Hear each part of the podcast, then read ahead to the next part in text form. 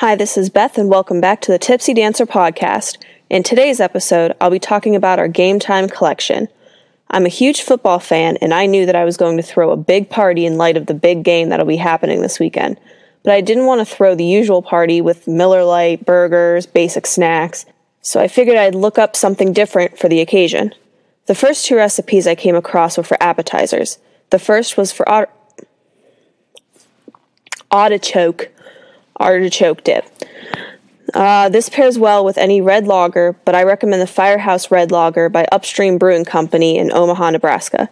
It's a Vienna-style red lager that has a pretty garnet color and a very lacy head. It's kind of fruity with hints of caramel or toffee. The second appetizer I found was for rye pretzels. It's a very involved recipe, but it is so worth it. These pretzels are amazing. Pretzels in general go well with any beer, but one of my favorites is Left Hands Introvert I P A. It's a medium copper color with a smooth head, and the aromas remind me of fruit, like uh, kiwi or papaya or something, but it also has a very woody pine to it. Um, I'd say it's pretty balanced with a little bit of a bitter finish. I thought it'd be fun to try some recipes that went along with our two teams. The Weyerbacher Weyerbacher Brewing Company in Easton, Pennsylvania has an interesting recipe that uses Belgian endive. Endive is a leafy vegetable, in case you don't quite know what that is.